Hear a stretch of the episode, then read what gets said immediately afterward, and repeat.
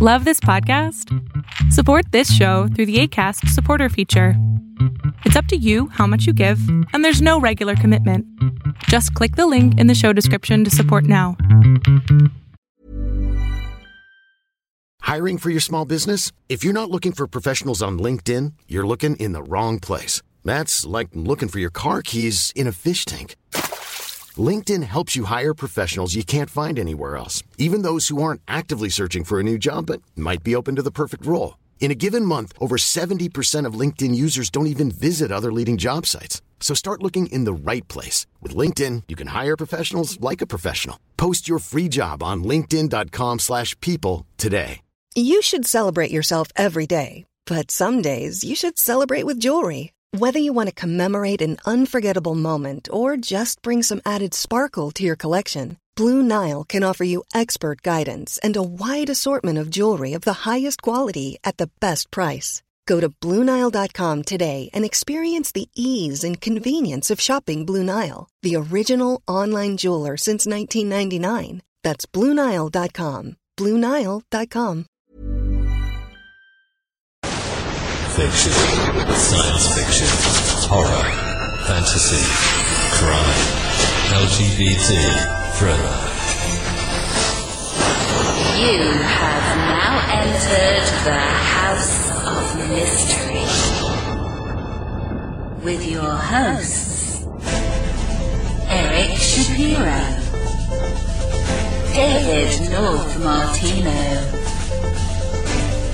John Copenhaver, and Al Warren. Heard on KCAA 106.5 FM Los Angeles 102.3 FM Riverside. and 105.0 AM Palm Springs. All right, welcome back into the House of Mystery, and of course, I'm Al Warren. This, we're going to talk about a book that it grabs you by the throat and never lets go. Does that sound exciting? It does. Yeah. Well, we've got the author of it here, and uh, the book is called "Kill All Your Darlings," and the author is David Bell. Thank you for being here. Yeah, thank you. I, I just want to say that books are allowed to grab people by the throat and never let go, but authors are not. So well, not and get caught. It's a double standard that they have for the book and the author. My book, my choice. Right. Anyway, well, uh, so listen, um, it looks like um, you write these kinds of books that um, I don't know, they're suspense, they sort of uh, they're kind of crime fiction, psychological thrillers. Um, how do you put a book like this together? Like, uh, do you actually get into a role of, of, of one of the characters and then kind of develop that around that character, or something else? I guess it usually starts with a situation. Uh, I'm trying to think of a situation that I can put a character in, and and then that situation can get much worse for the character. Um, because I always say that writing is the is the endeavor where you can try your best to torment someone and make their life worse and it's acceptable because that's what we do as authors. We put our characters in these situations and try to make it worse and worse for them until they figure something out.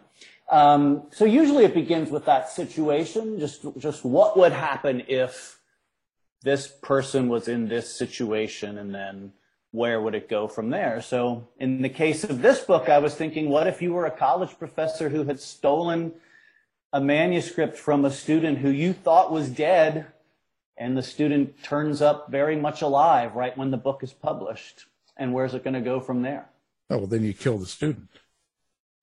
Well, I mean, I I teach at a university, so I have certainly had that thought before about wanting to kill students, but not not for that reason. But No. yes, I understand that impulse. Yeah, but okay, so now you've got this situation set up. Uh, it, it, very intriguing. So from there, um, who do you decide is going to be the teacher, and who do you decide is going to be, you know, the uh, the student? And and I ask that because you say that you, you teach as well. So there's sort of a connection there for you with one of the characters.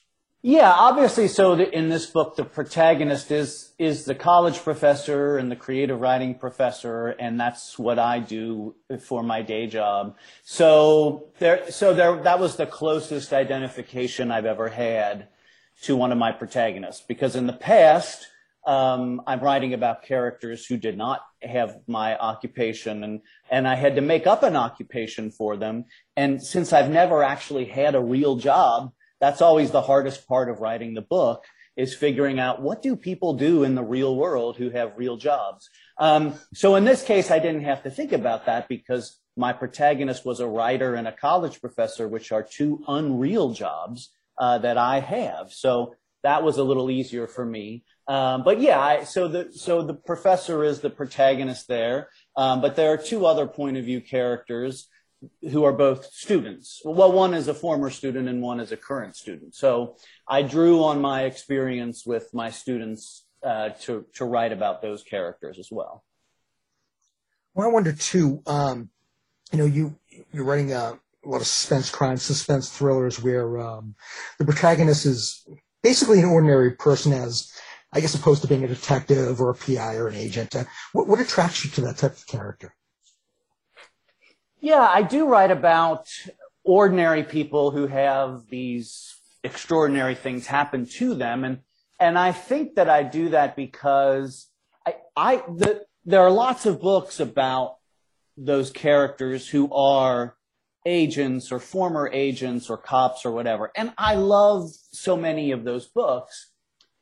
But at a certain point, um, it's hard for me to relate to those characters because they know how to, you know, like if you read a, a, a Jack Reacher book, which are amazing books, but you know, Reacher can kick anybody's ass at any time, right? He can he can take on like seven people at a time and yep. kick their ass, right? And all that. Um, and I have never had that experience in my life of being able to kick seven people's asses. Six I could do, but when it gets to seven, I'm out. Um, so there's a certain point where it, where it feels like that's not most people cannot do those things.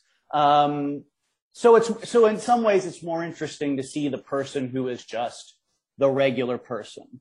And I think to some extent we probably all have thought what would happen if I was forced into this situation where I was fighting for my life or I was accused of a crime that I didn't commit or someone was coming after me or I had to solve a crime, but I didn't have anything to fall back on besides my own brain, you know, the, the, the hmm. knife in the kitchen drawer, um, or, or the lamp that I can hit someone over the head with. I don't have a gun. I don't know martial arts. I don't, I don't have any special skills like that. What's it like if, if someone with that, those limited abilities, and like most people, hmm finds themselves in over their heads and has to figure out a way out of it. So to me, that's an intriguing scenario to explore, and it's the one that I've pretty much explored in all my books.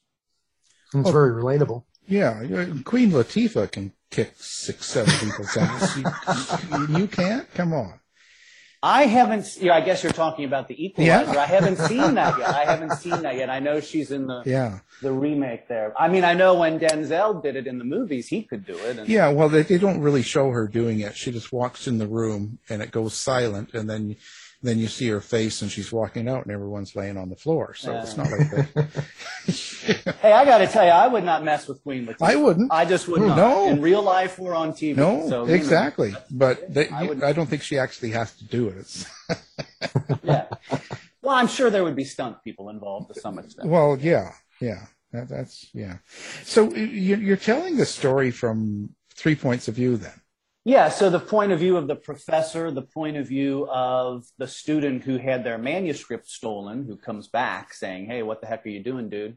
And the point of view of another student who is, um, in some ways, that that student, uh, her name is Rebecca, um, is is the more normal character in the book. She's more like the every person who's observing what's going on, and and she finds herself playing a larger role in the in the story and the unraveling of the mystery than she would have expected, or even that I expected when I started writing the book.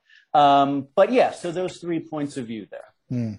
So um, so these characters then, um, I'm just wondering if you, um, when you're writing their script, so to speak, or what they're thinking and saying and doing, so do you put yourself into that person? Do you kind of pretend you're that person and figure what you would do, or does this come from somewhere else?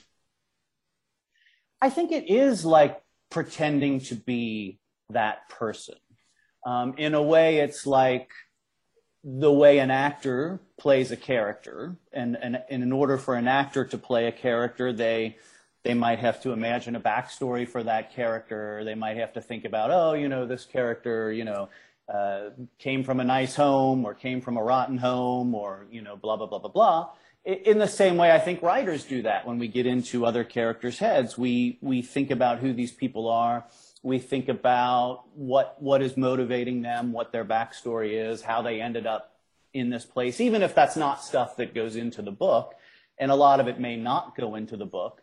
But I think that's just a way for a writer to get an entry point to a character, to just understand a little bit about them and who they are. And that's part of the fun of writing and writing from multiple points of view like that is saying, I, I can pretend to be someone else. Uh, I can pretend to be a younger person. I can pretend to be an older person. I can pretend to be a killer. I can pretend to be whatever. Um, and and you know, it's it's a it's a safe, fun way to get inside someone else's skin for a while. Do you hear your characters? Can can you hear their voices? I mean, I know I hear voices in my head when, when I write, uh, but I just wonder if, if, you have an inner monologue, um, or if you're you know translating more images and symbols when you write. No, I definitely hear them. I, I think it's essential for me, and I, am sure every writer is a little different, and, and different writers have different ways of going about it. Like you're saying, some people may be more visual, and they may be they may be seeing things more vividly, um, and some writers may be hearing things more vividly. But for me, it's hearing. It's imagining the sound and the rhythms of people's voices in in regular life when I know people, talk to people, listen to people.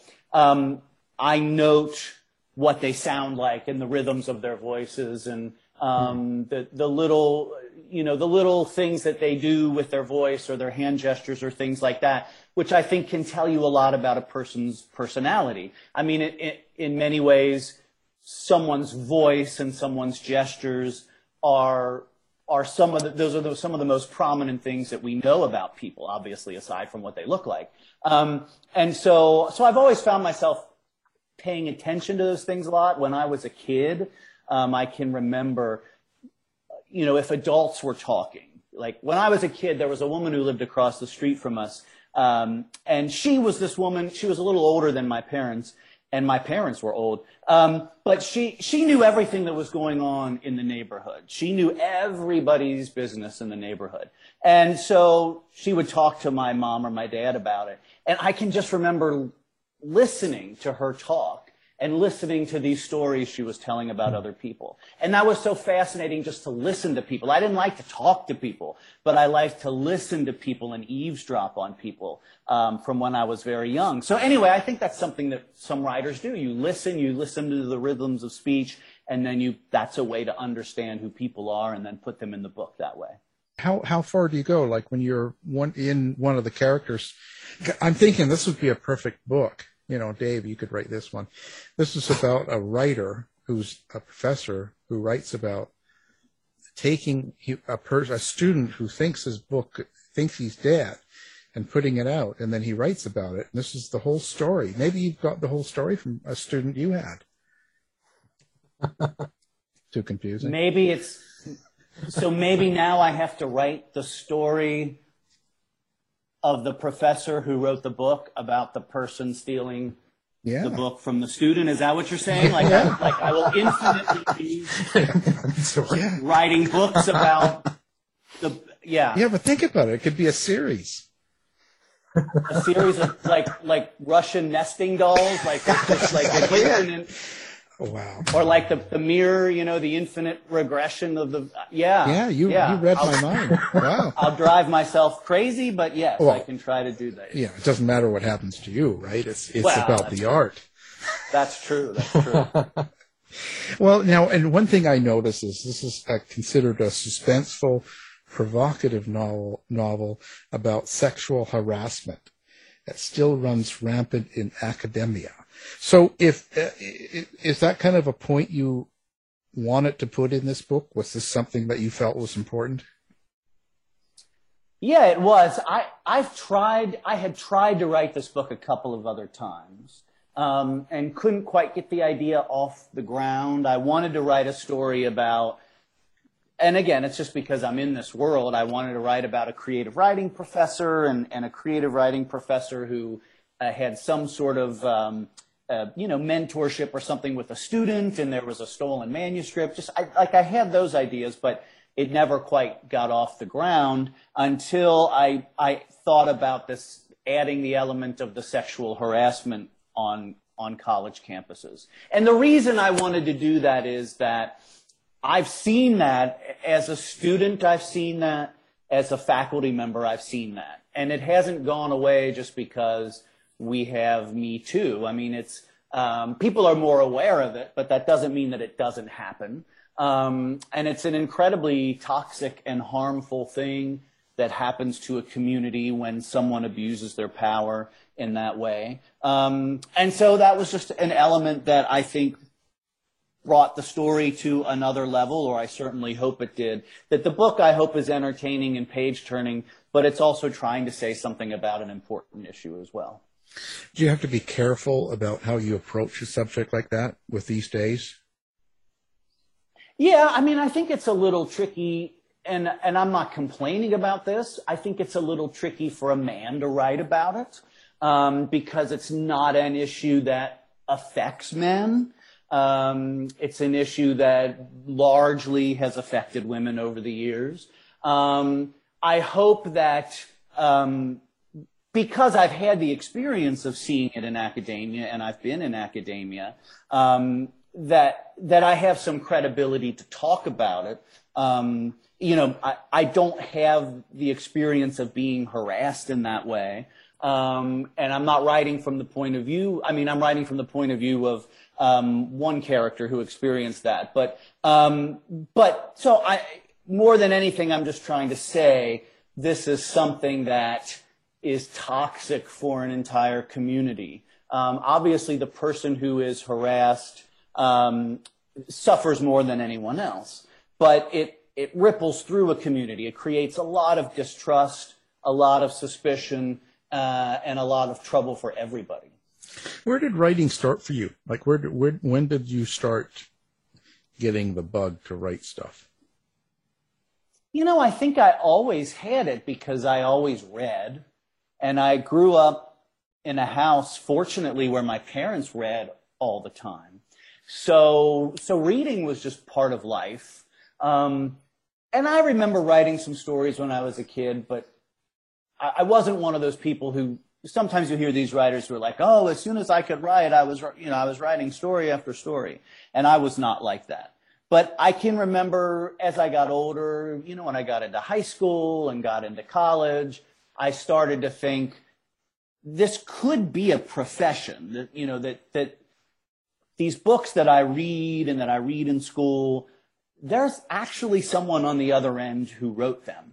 Um, and they're not all dead because, you know, sometimes it can feel like all these writers who we're reading are these dead people or these people who were living in Paris or whatever or New York City. And I was living in the middle of the country. And all of those places seem very far away. But occasionally we would read a book by a writer who was alive and it would be someone who, you know, lived in the middle of the country. Like I remember reading The Outsiders in eighth grade, and you know, here was this writer. I mean, not obviously there was the fact that she wrote when she was very young, but it was also that she was from Oklahoma and she was writing this book about Oklahoma, and it was just like, oh, so she's almost just like a regular person who did this, right? Not like she didn't have to be off running with the bulls to write this book. You know, she wrote about probably stuff she saw growing up. And so I just started to think about that more as I got older and, and started to think, maybe this could be a profession that I would try. And besides, I wasn't good at anything else, so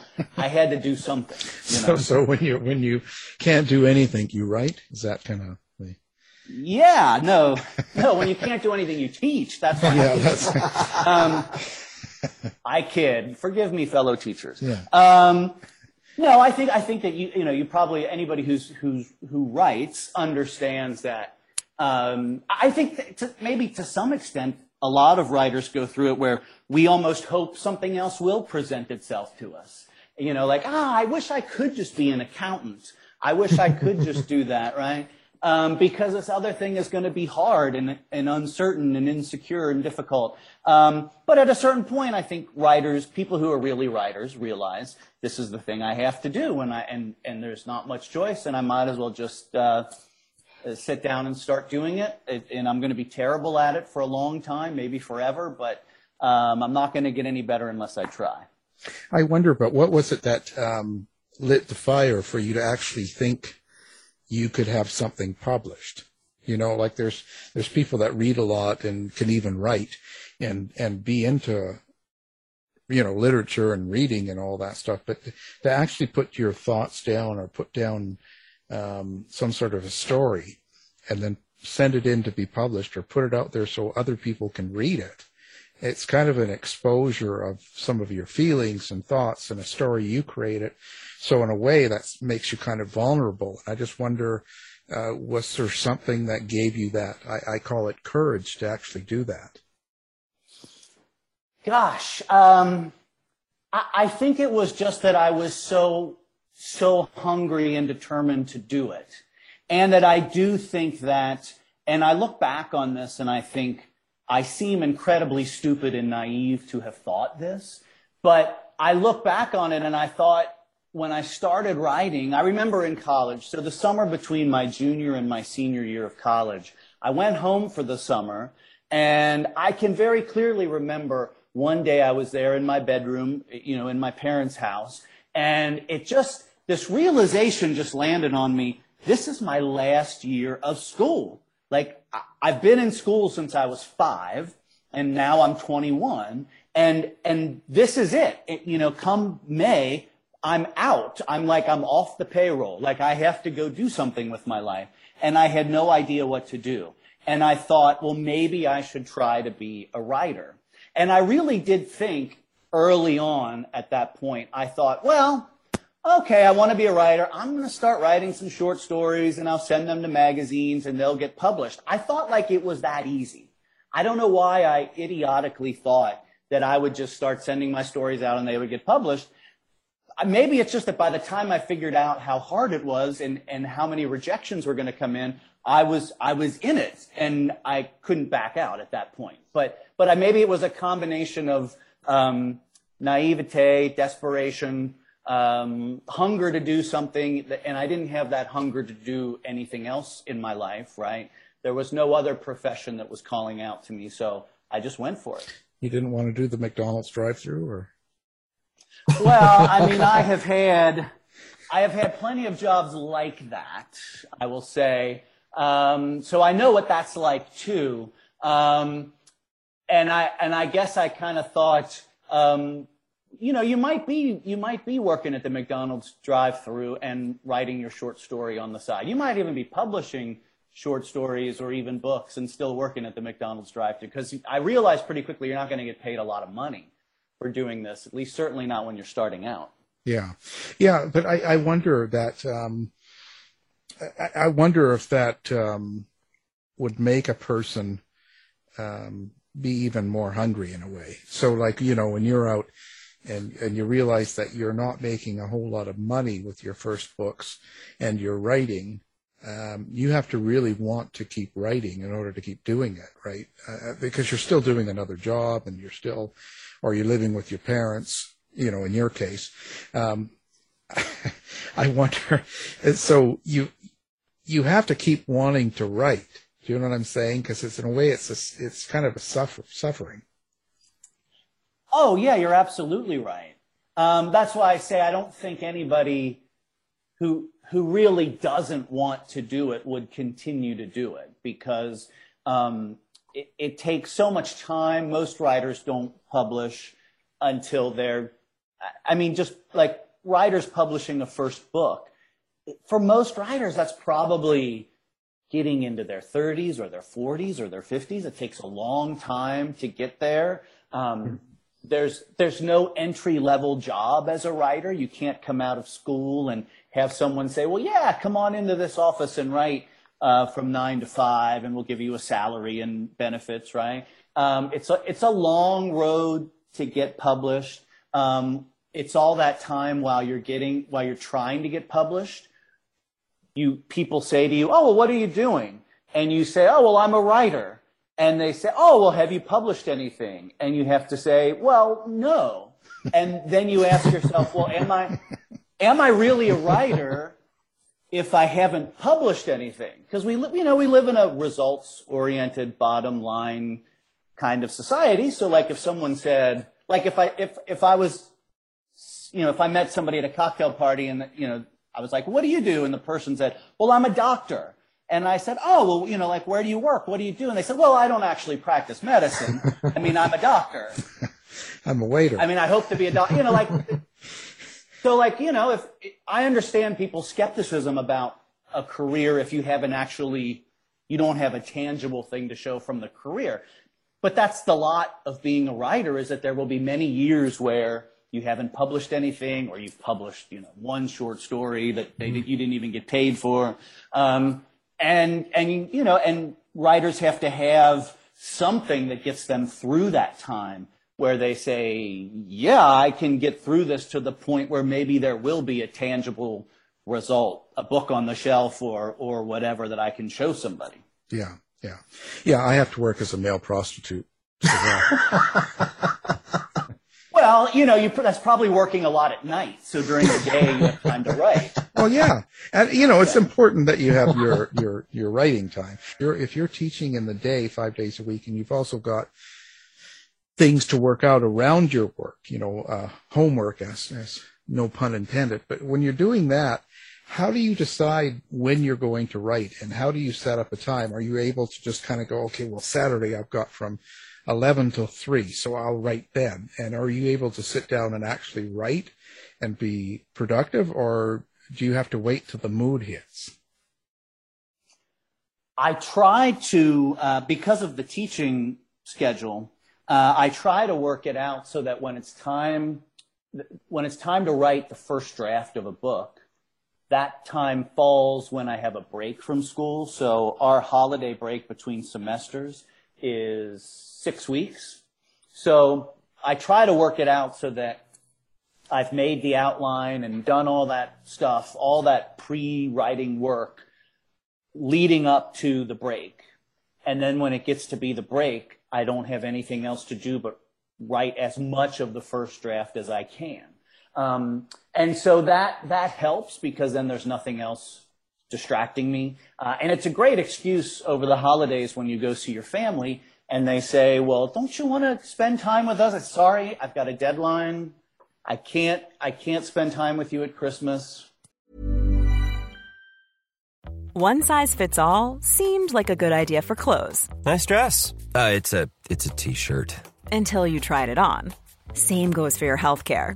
That's why United Healthcare offers a variety of flexible, budget friendly coverage for medical, vision, dental, and more. So, whether you're between jobs, coming off a parent's plan, or even missed open enrollment, you can find the plan that fits you best. Find out more about United Healthcare coverage at uh1.com. That's uh1.com.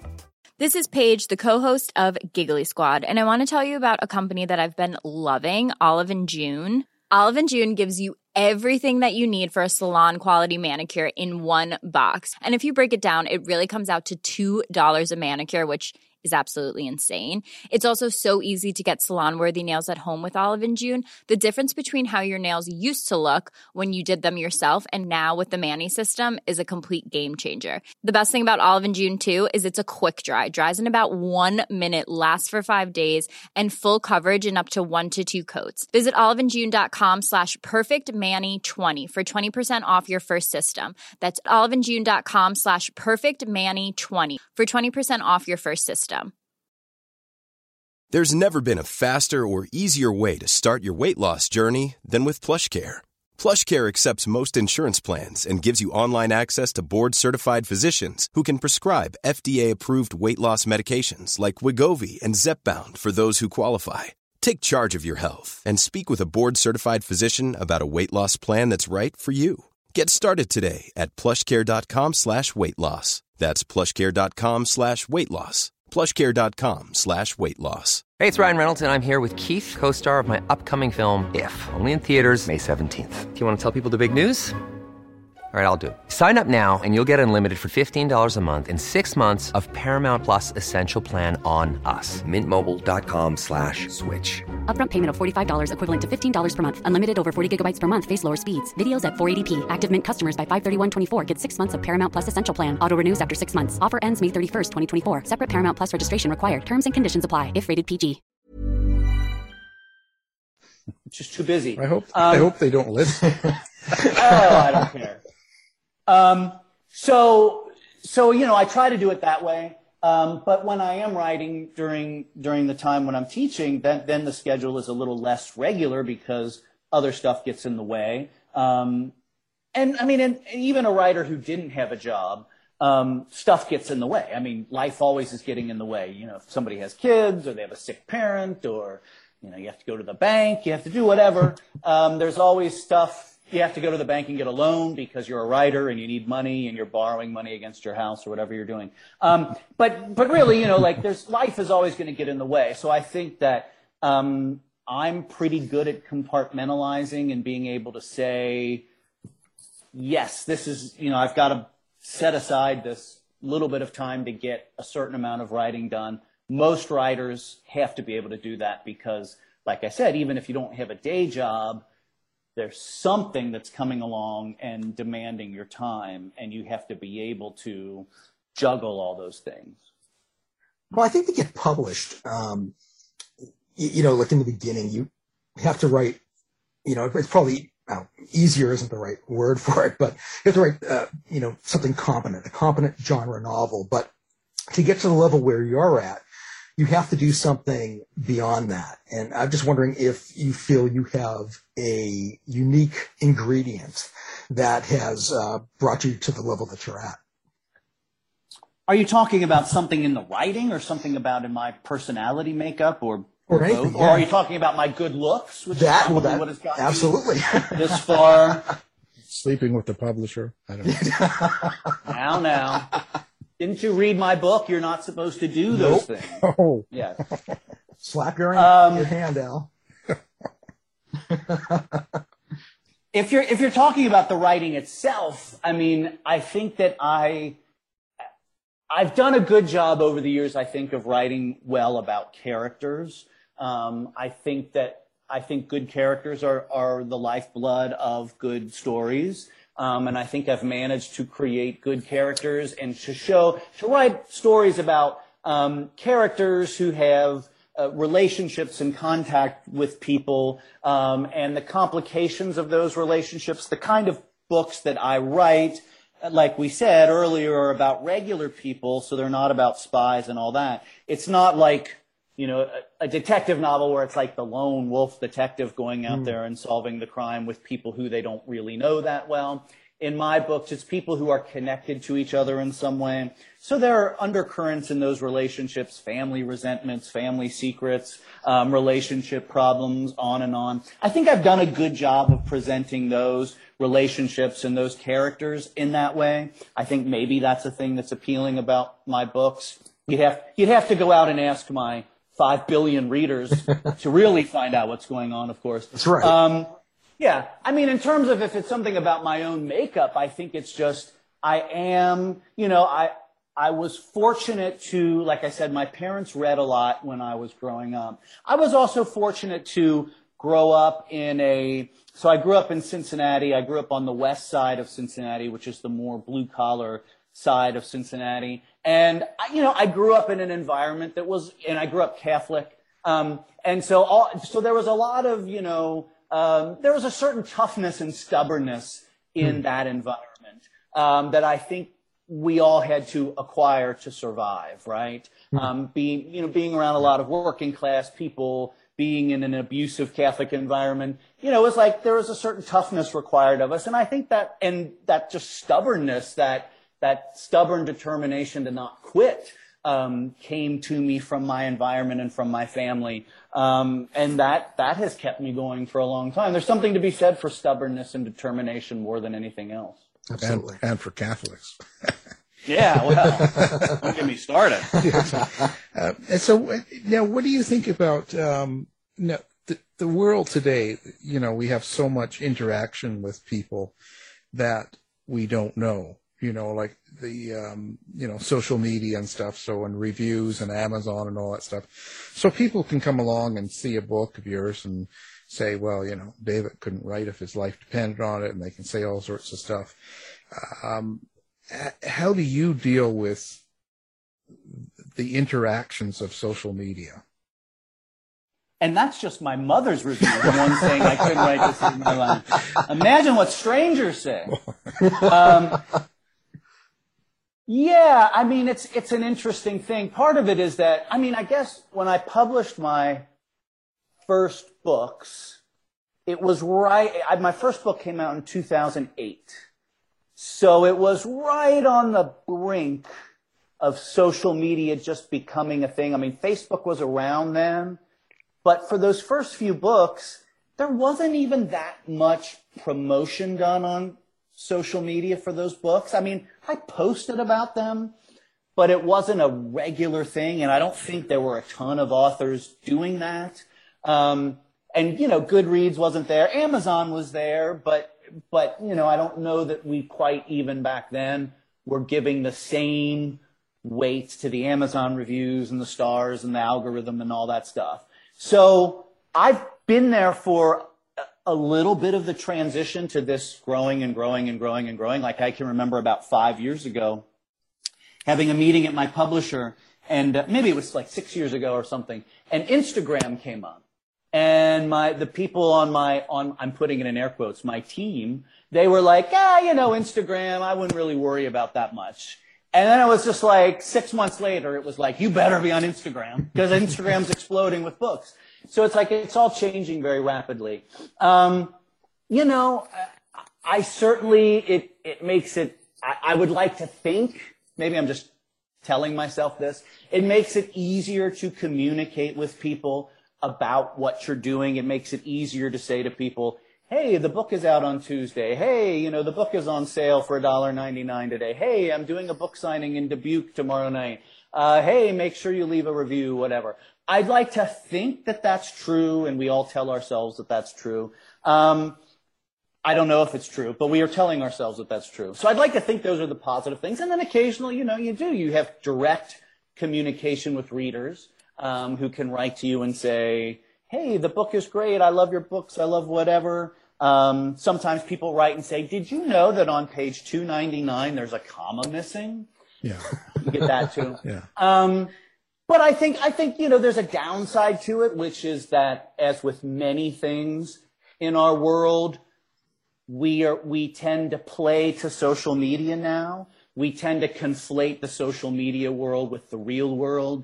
So if, you know, if Agnes from Boise writes a review on Goodreads that she didn't like your book, people get in a tizzy. Oh no.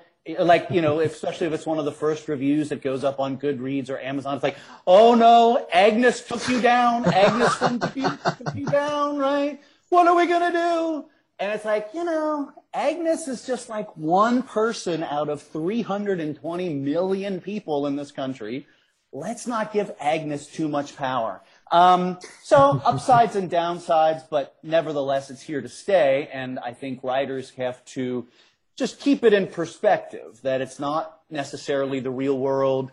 Um, it's don't don't become too obsessed with it. Don't don't let your self esteem rise and fall based on what um, people are saying in those places because like I said, it's not it's not the real world. Yeah, and you know, and I always just write back to Agnes. Look, Agnes, don't tell me how to write. I don't go to your job and slap the sailor's cock out of your mouth. So, you know. Exactly. You know. I agree. or I want to just say, write your own damn book, Agnes. and, uh, you know, leave me alone. That's right. I mean, you know, Hemingway didn't have to put up with that. Yeah. You know, no, Yeah. people had, Flannery O'Connor didn't have people writing and saying, you know, stuff. So anyway. Yeah. Just just look, you know, Agnes. Yeah. Just just stick to your lane, lane right? Um, Right. right. Now, uh, it, it's interesting that you said uh, how you like to kind of put things in compartments in your mind. So, in your life, when things are going crazy, and that could be maybe outside things like COVID, for instance, or it could be, you know, some sort of shooting in your neighborhood or something's going on. So there's there's this outside stress. Um, does that stop you or hinder you from writing, or uh, do, do you take that and put it into your writing? Certainly that that real life provides can, real life gets in the way and provides obstacles. I mean, I remember when the pandemic was starting, um, I was I was that was when I was starting to write "Kill All Your Darlings," and I can remember just I had to tear myself away from the news because that was the time where every day there was more more news coming and more information coming, and we could all have just sat there hitting refresh on our computers to see more news coming in or whatever. And I had to consciously tear myself away from that. And, and there are, and you know, there are always these crises happening in life, sick parents, you know, whatever stuff is always going on. Um, do I think it creeps into my writing in some way? No doubt it does. I mean, no, no doubt, um, the anxieties and the fears that we all have seep into the books, even if we're not directly writing about them. Um, I think those things come in, and, and in, in, some ways, I think that makes writing better. If I'm right, if I'm feeling a certain way, if I'm if I'm grappling with something, and it's vivid and real to me, and somehow I work that into a story, even if it's not taking it on directly. Um, if that if that is a real thing to me or a real thing to someone I care about, then it's probably going to make the story better. Um, so yes, sure, that stuff comes in. Do you have a way to uh, recharge in between books, or do you just move on to the next thing? I, I like taking a little bit of downtime. I mean, usually it's it's I I'll read more, you know, in between, mm. just because it's a little harder to find time to read. I mean, I read every day. But if I'm busy and the day is full, then it I, like it's you're talking about like reading, you know, five pages before I fall asleep at night, mm-hmm. you know, at those times. But between books, when there's a little more time, yeah, I like to read a lot like that. I think that's a great time to read and see what other people are doing, um, to just kind of go back to the drawing board and see, you know, what is someone else doing with a story, or just to read stories that are uh, very different than my own, or writers who are very different than I am, just to see what else is out there. I think it would be boring to read the same book all the time. So reading is always a thing to help with the escape. And, and obviously, you know, watching, watching TV shows, movies, all those things are nice ways to to recharge the batteries, but to still be seeing stories and thinking about stories, um, and and and exploring different ways to tell stories. You know, why does this story that I'm reading work? Uh, and could I take something away from it? Why does this TV show work, or why does it not work, or whatever? Um, that's always stuff I like to do. Do you read anything or have any influences that might be surprising to fans? Oh, surprising. Hmm.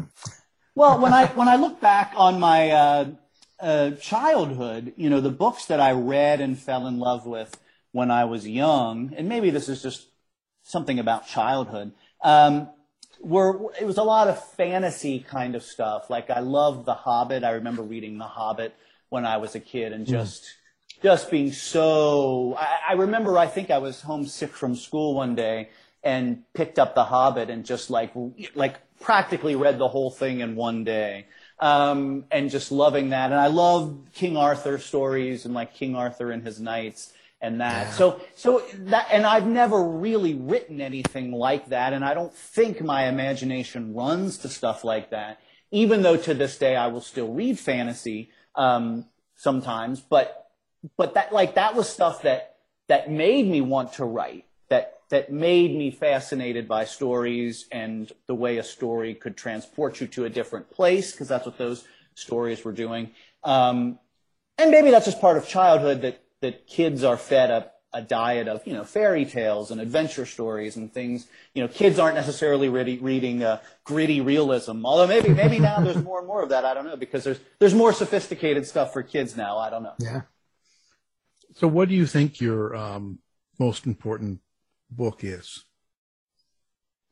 The most important for, to you, like when you oh to me when you look back at all the the work you've done and you kind of go, what's your favorite maybe or or thing you the book that you are most proud of?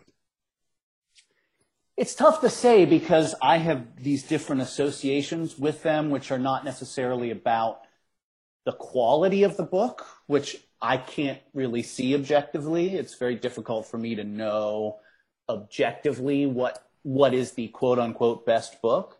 But I just have associations with the books. Like for instance, you know, my first book that was published, which was published by a small press, um, like obviously that is a that has a very fond place in my heart because it was my first book and because once I published that book or once that book was coming out, I literally was able to say, okay, you will not die without publishing a book. This, this is happening. Check that off the bucket list. You're publishing a book. You will not die without publishing a book.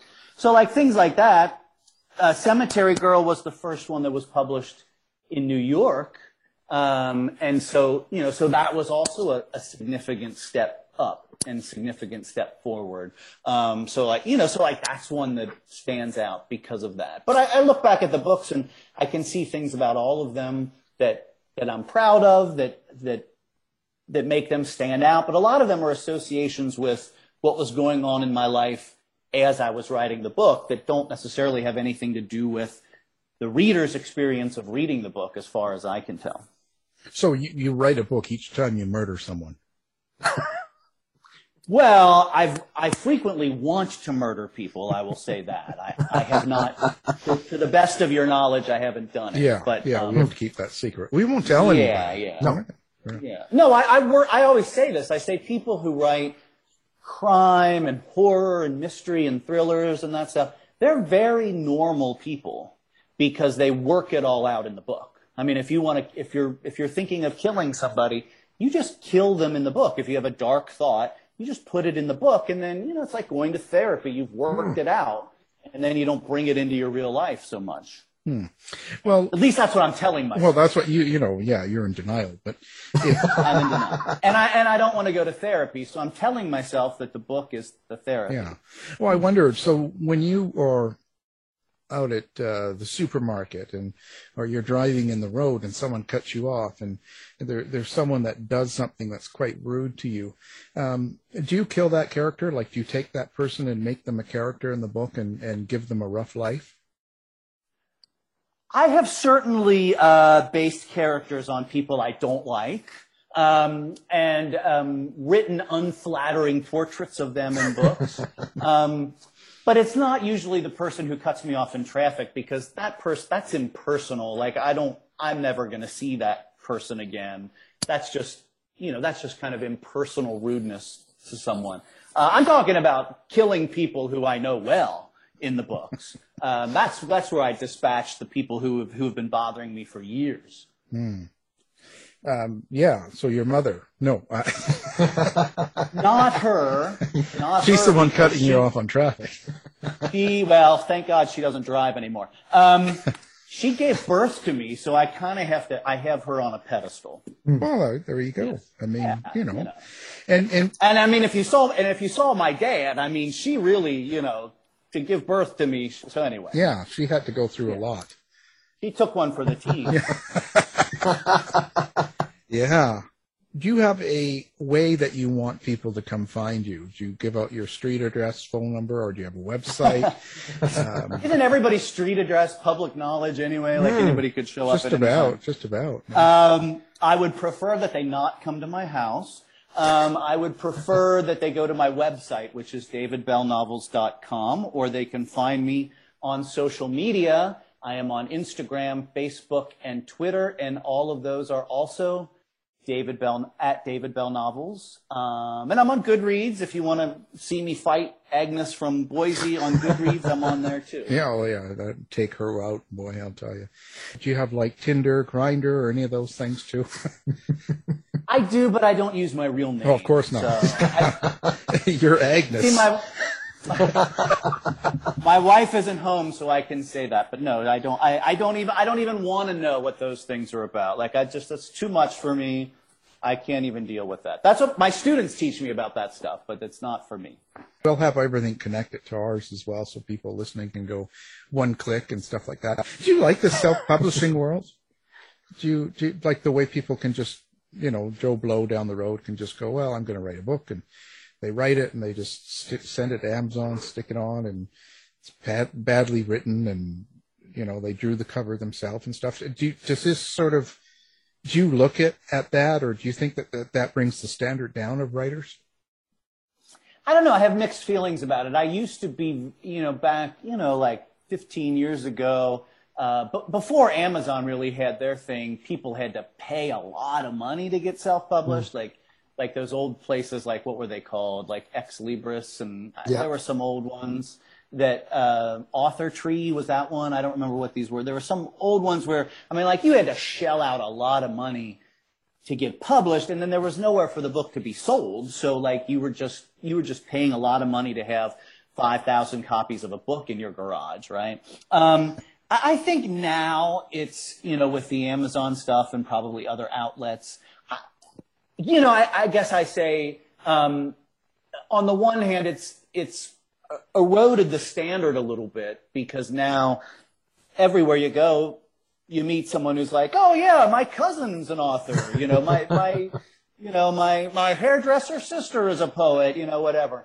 Um, and I think the same is true in other art forms like, you know, music. It's like anybody can make an album. I'm putting it in air quotes. You can't see it. Anybody can make an album. Anybody can do that now. Um, you know, so there's that. I mean, the Democrat, the small d Democrat part of me, um, you know, like, why not? You know, why not? If somebody can go out and make an independent movie with their credit card and just make a movie, why shouldn't somebody be able to do that with books? Um, and, and, you know, why, and I think that that could be an outlet um, for you know, if someone can't find a publisher, if you're an established author and you write something that doesn't quite fit anywhere, um, if you just want to you know take a flyer and see what that's like, you know, it's it's a viable option. I like the idea that authors have more options in that way than they used to. Um, there are fewer options in terms of bookstores and things like that, which is also disappointing. But you know, authors have some options about getting their work out. Whether anybody ends up reading it, I have no idea. Yeah, yeah, I think it's one of those things. It's just um, I, I, because it also puts a lot of uh, competition your way, right? I mean, uh, instead of just having the publishers putting out books, there's like a thousand new ones every day. Just and so I would think that it would take away. Um, it's harder to get the attention, right, of, of the customer it's harder to get the attention and really the i mean i think the big thing is the is the price of the books that someone can publish on amazon or some publishers. They'll just sell their ebooks for 99 cents or $1.99 or whatever. And then if you're published with a big five publisher your ebook is being sold for $8.99 to $12.99 or whatever. And constantly we hear oh well i'm not going to buy that because it's too expensive because it's $9.99 or $12.99 or whatever, and people are just reading the 99 cent or the $1.99 ebook or the or the book that goes on sale. I mean, occasionally my books will, you know, you'll do, have the you know the BookBub special or whatever where something's for sale. I think that's really the big thing. Is it's in a way it's devalued the cost of books that people think a book should be 99 cents. Um, and and and they act like if I have to pay $10 for a book or $15 for a book, it's outrageous. Um, maybe that's the biggest problem right there.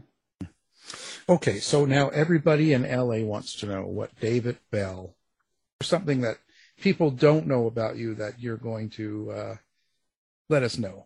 Well, um, I I like to walk in the cemetery by my house in the morning, and um, as I walk through the cemetery, um, I look at the headstones and I I do I calculate how old the person was when they died. Um, and so it's a little math exercise to keep my brain sharp. But really what I'm thinking is I'm, I'm comparing my age to the age of that person who died. And if the person lived a nice long life, like, you know, someone who's over, lived to be over 80 or whatever, uh, I take comfort in that. And then when I see someone who is my age or just a few years older than I am, I feel the cold, icy grip of terror seizing me. Um, so that's, that's what I do in the morning. Well, that sounds like fun. yeah, it is. It is. Yeah.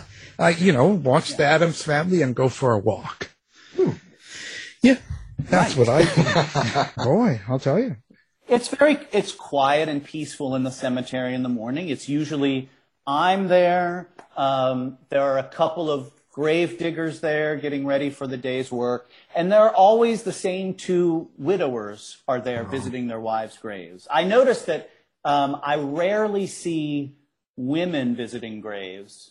I always see men visiting graves, and I don't know why that is. I don't know if the women are happy that the men have died and they don't want to come to the cemetery. Because you would figure there would be more women at the cemetery because men die sooner, Yep. right? There are more widows than widowers, I would imagine. No, But you. These are the things I think Well, about. do you want me? I can let you in on a secret. What's it's, that? It's it, They're, gl- they're glad that their husbands are no, dead. And they're no. It's a big hookup place for guys. oh, I see. That's why it, they're not. They're not there visiting a grave. They're meeting. I'll meet you at this Oh, grave. okay. Come on, it's a hookup spot. Boy. Oh, okay. See, I, I mean, they, I've always, you know, my dad, before he died, he was in a nursing home for the last six months of his life. And, and I've heard this before, that in senior communities like that or nursing homes, there are so many more women than men. And it was true when my dad was in the nursing home. On his floor, there were maybe like six or seven men and 50 women because the men were all dead by then, mm. you know, so. Mm. Wow, I'm not touching that one. So, so we, we will be hot properties when we're like 85 Yeah, years right. old and confined to a wheelchair. That's when you come into your prime. Well, yeah, we've learned a lot, and I can't tell you. You know, um, it's been a very interesting show, and uh, God, you know, um, David Bell likes to eavesdrop, so watch out. Don't go sitting in the coffee shop. You see him; he's going to write about you. Well, I tell my students that if you're a writer, you're allowed to eavesdrop. Yes. It's rude if you're not a writer, but if you're a writer, you're allowed to do that because it's Yeah. research. So if you're not a writer, just publish a two-page thing on Amazon, and you're a writer. there we have it. You heard it from the best. Um, our guest, David Bell, his new book, Kill All Your Darlings, is out now. Thank you for being here, Dave. Thank you guys. Thanks so much for having me on. I really appreciate it. Thanks, David. Planning for your next trip? Elevate your travel style with Quince. Quince has all the jet setting essentials you'll want for your next getaway, like European linen, premium luggage options, buttery soft Italian leather bags, and so much more. And is all priced at 50 to 80% less than similar brands. Plus, Quince only works with factories that use safe and ethical manufacturing practices. Pack your bags with high-quality essentials you'll be wearing for vacations to come with Quince. Go to quince.com slash pack for free shipping and 365-day returns. You've been listening to the House of Mystery radio show. To find out more about our guests, hosts, or shows, go to www.houseofmystery.com. Show's over for now. Was it as good for you as it was for me? Well, good night. This has been a production of Something Weird Media. I'll be back.